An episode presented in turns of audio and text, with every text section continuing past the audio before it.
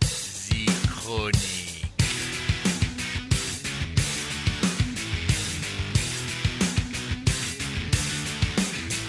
Interro surprise. Décrivez Madagascar succinctement en une vingtaine de lignes. Vous avez cinq minutes.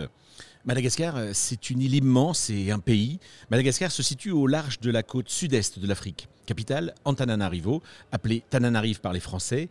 Langue parlée, le malgache, avec des variantes selon les régions, et le français. Le pays a pour monnaie l'ariari.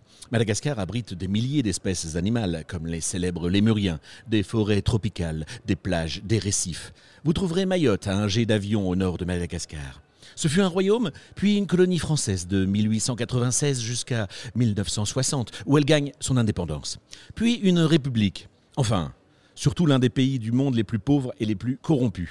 Mais la musique dans tout ça, Corentin, tu vas me demander, la musique dans tout ça, le folklore, le folklore traditionnel? Oui. Et, quoi? Eh bien, vous pouvez parler de The Dizzy Brains, groupe créé en 2011 par deux jeunes frangins auteurs-compositeurs d'Antananarivo. The Dizzy Brains, les cerveaux étourdis ou vertigineux, voilà, c'est comme ça que j'ai traduit. Leurs influences, de nombreux groupes commençant par The. The Kinks, The Sonics, The Stooges, The Strokes, The Clash, mais aussi The Arctic Monkeys, The Deep Purple, The Jacques Dutronc, The Serge Gainsbourg. Eux, ils se définissent juste comme un rock'n'roll band de Mada. C'est surtout un vrai groupe de punk rock, un garage band bien énervé. Genre de musique assez marginal à Madagascar, il faut le dire. Leurs textes traitent de la société malgache, de la censure, ils pointent la corruption qui gangrène l'île, dénoncent les injustices, réclament la liberté d'expression et la liberté sexuelle, branchée provocation pour faire bouger, pour faire réagir.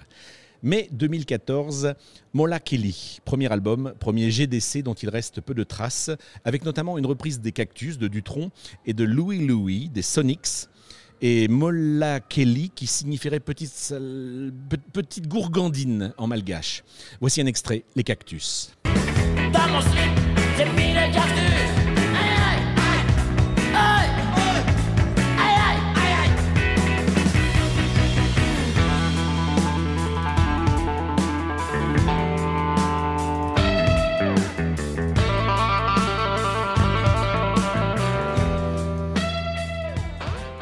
Je vous présente The Dizzy Brains, une guitare plus une batterie plus une basse plus une voix et une énergie de dingue.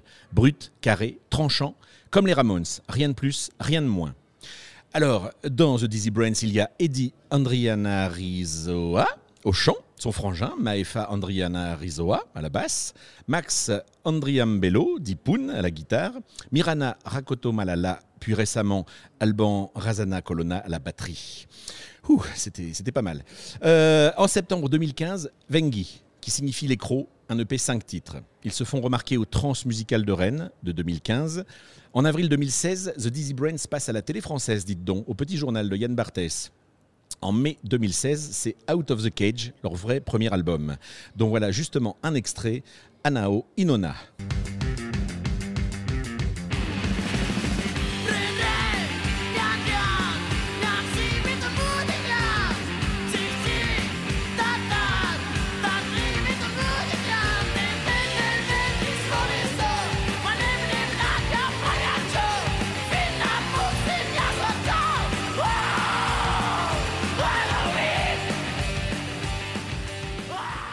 Ouais, ça pète, ça claque. Tu ne comprends pas un seul mot, mais tu reçois le souffle de l'explosion en pleine tronche. Tu as envie de sortir de ton fauteuil pour aller donner des coups de pied dans ce monde pourri, et c'est bien. De vrais rebelles, porte-parole de ceux qui n'ont pas la voix au chapitre. Octobre 2018, ils enregistrent l'album Tani Razana. Mais surtout, le 10 décembre 2021 en numérique et ce vendredi 14 janvier 2022, la semaine prochaine en CD, sort Da Halo, le tout dernier album que le groupe considère officiellement comme leur troisième album. Da Halo, 12 titres, 11 en malgache et un seul en anglais, Trouble, sur le réchauffement climatique. Une volonté de retour aux sources puisque le malgache est encore plus présent que sur les précédentes galettes. La pochette, image signée Rija Solo Rija, d'étranges bandits à l'eau, armés, mais assis pour une réunion détendue, paraît-il, chasseurs de zébus, pilleurs de maisons, violeurs aussi. Extrait de Da Halo, le dernier morceau de la tracklist, Rimo Rimo.